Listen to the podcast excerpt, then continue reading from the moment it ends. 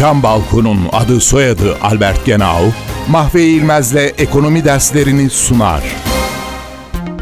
Orta gelir tuzağı.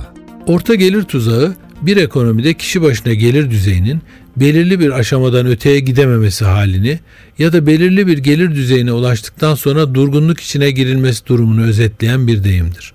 Orta gelir düzeyi ölçüsü olarak bugün kişi başına gelirin yıllık 10 bin dolar dolayında olması esas alınıyor. Dolayısıyla Türkiye bugün orta gelir tuzağında kabul ediliyor.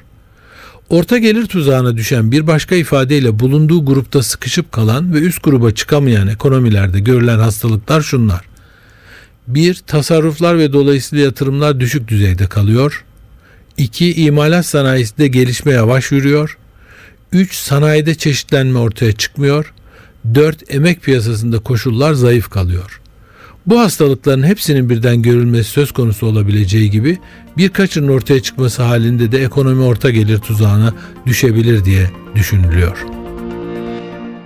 Isı camlı cam balkon devrini başlatan Albert Genau, Mahve İlmez'le ekonomi derslerini sundu. Balkondayız balkonda. albertgenau.com